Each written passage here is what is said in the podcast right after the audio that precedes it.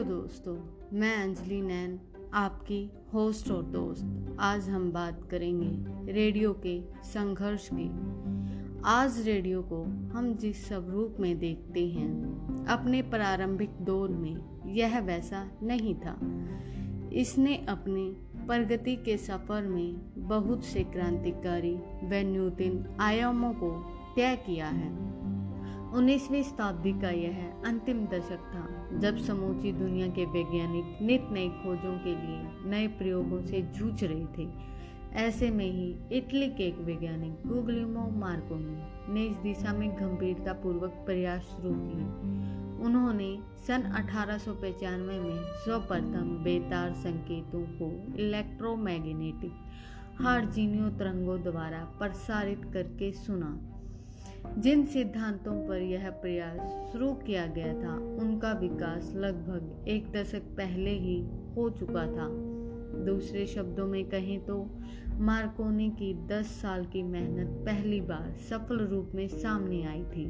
शुरुआती दौर में अयावासी लोगों द्वारा रेडियो को लोकप्रिय बनाने में महत्वपूर्ण भूमिका का निर्वाह किया गया। बेतार का तार और रेडियो टेलीफोन ने समंदर यातायात के विकास में महत्वपूर्ण योगदान दिया। इस दौर में गही, बागही, इन साधनों का विकास क्रम भी जारी रहा। प्रथम विश्व युद्ध के दौरान सैनिकों, सैनिक संचार और प्रचार के लिए रेडियो का खुलकर इस्तेमाल हुआ, लेकिन पूरे विश्व में युद्ध के उपरांत ही प्रसारण युग का सूत्रपात हुआ। रेडियो का शुरुआती दौर रेडियो में दुनिया का प्रथम नियमित प्रसारण केंद्र सन 1920 में अमेरिका में प्रारंभ हुआ। इसके तत्काल बाद रेडियो कॉरपोरेशन ऑफ़ अमेरिका, यानी आरसीए का गठन किया गया और फिर आरसीए द्वारा कार्यक्रमों का प्रसारण शुरू हुआ। उधर इंग्लैंड में जी एल मार्कोनी ने, मार्कोनी कंपनी के नाम से अपनी एक संस्था का गठन कर लिया था। उन्होंने 23 फरवरी 1920 को इंग्लैंड से अपने पहले कार्यक्रम का सफलतापूर्ण प्रसारण किया। सन अठारह से लेकर 1920 तक जी एल मार्कोनी रेडियो के विकास के लेकर नित नए प्रयोगों में जुटे रहे। यह वह काल था जब संक्षिप्त में बेतार संकेतों को सुना जाने का कार्य चल रहा था। 25 साल के अर्थक परिश्रम के बाद मार्कोनी पहली बार विधिवत कार्यक्रमों का सफलतापूर्वक प्रसारित करने में कामयाब रहे। लंदन में चौदह नवंबर 1922 को ब्रिटिश ब्रॉडकास्टिंग कंपनी की स्थापना की गई। मार्कोनी के सहयोग से मैं निर्देशन में यहाँ से नित नई रेडियो कार्यक्रम का प्रसारण प्रारंभ हुआ। कालांतरण में 1 जनवरी 1927 को इस कंपनी का नाम ब्रॉडकास्टिंग कॉरपोरेशन यानी बीबीसी में परिवर्तित कर दिया गया। अमेरिका और इंग्लैंड में जिस समय रेडियो अपनी प्रगति पथ पर अग्रसर था, उसी समय भारत में भी तत्संबंधी गतिविधियाँ शुरू हो चुकी थी। भारत में भी प्रसारण के क्षेत्र में नित नए प्रयोगों का दौर था। चूँकि उस समय भारत ईस्ट इंडिया कंपनी द्वारा अधिशासित था। अंत पश्चिम में होने वाले नए आविष्कारों की हवा यहाँ में परिवेश को भी छुए बिना नहीं रह सकी। गवर्नर सर जॉर्ज लॉर्डन के अनुरोध पर टाइम्स ऑफ़ इंडिया के मुंबई कार्यालय द्वारा डाक तार विभाग के सहयोग से 8 अगस्त 1921 को संगीत का एक विशेष कार्यक्रम रेडियो द्वारा प्रसारित किया गया।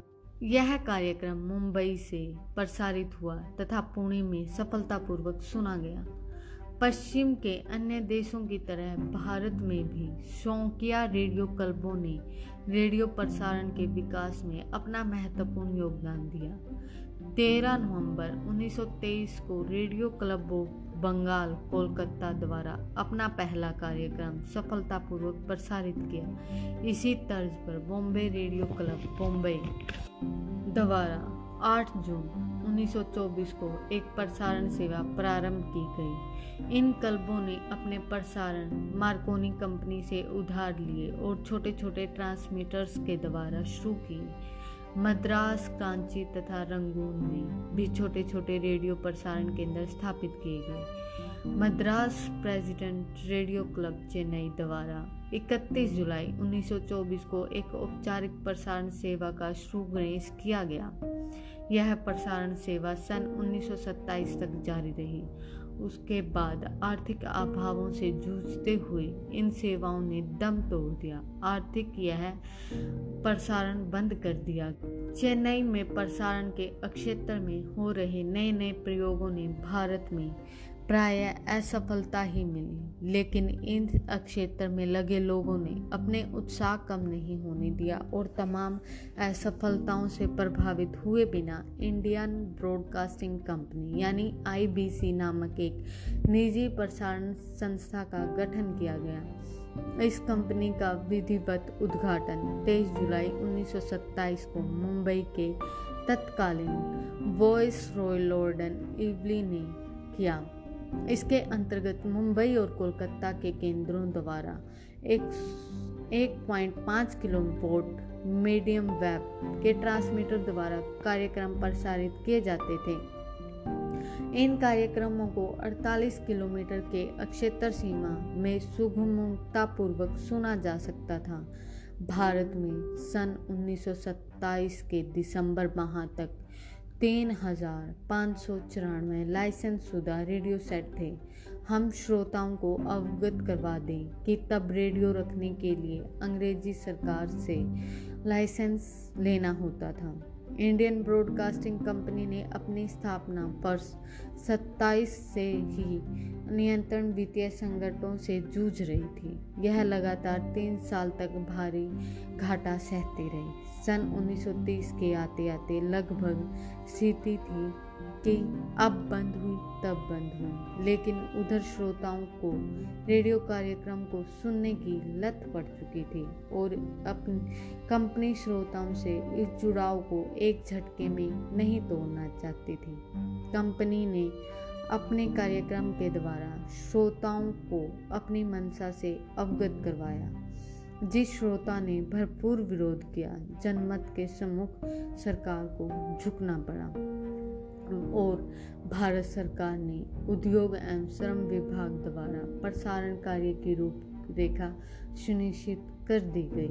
एक अप्रैल 1930 को इंडियन स्टेट ब्रॉडकास्टिंग सर्विस नाम से प्रसारित कार्यक्रम शुरू किया गया। सन 1935 के मार्च माह के प्रसारण के लिए, नियंत्रण के लिए एक निजी ऑफ़िस की स्थापना हुई। लियोन फिल्डन और बीबीसी के रेडियो प्रसारण के सर्वप्रथम नियंत्रकों के रूप में माना गया। एक जनवरी 1936 में दिल्ली रेडियो स्टेशन स्थापना। रेडियो प्रसारण के इतिहास में मील का पत्थर साबित हुआ। इस साल ब्रॉडकास्टिंग कंपनी का नाम भी परिवर्तित कर ऑल इंडिया रेडियो रखा गया। रेडियो के प्रसारण के विकास की यात्रा 1936 से स्थिर, परंतु धीमी गति से जारी रही। स्वतंत्रता के बाद भारत में नौ रेडियो स्टेशंस की स्थापना हो चुकी थी, जिसमें से दिल्ली, कोलकाता, मुंबई, मद्रास, लखनऊ और तिरारुचि स्टेशन भारत में तथा पेशावर, ढाका और लाहौर स्टेशन पाकिस्तान का हिस्सा बने। 12 नवंबर उन्नीस सौ सैंतालीस को गांधी जी का भाषण भी रेडियो पर प्रसारित किया गया। ऑल इंडिया रेडियो को उन्नीस सौ सत्तावन से आकाशवाणी के रूप में जाना जाने लगा। रेडियो और आकाशवाणी भारत में रेडियो प्रसारण के लिए प्रतिरूप बन गई आज भारत में रेडियो प्रसारण के अंतर्गत 420 रेडियो स्टेशन 30 प्रसारण केंद्र के साथ पूर्ण रूप से कार्य कर रहे हैं, जिसमें से 225 स्टेशन संपूर्ण रूप से विकसित हैं। साथ ही आज हमारे देश के पास 612 ट्रांसमीटर भी उपलब्ध हैं, जिसमें से 143 मध्य तरंगीय, अड़तालीस लघु तरंगीय और 421 एफएम ट्रांसमीटर्स हैं, जो कि आज भारत में व्यापकता के साथ फैले हैं। आज रेडियो का प्रसारण भारत की निन्यानवे पॉइंट बीस जनसंख्या के जीवन का हिस्सा बन चुका है, जो भारत के बानवे प्रतिशत क्षेत्रफल में स्थित है। धन्यवाद।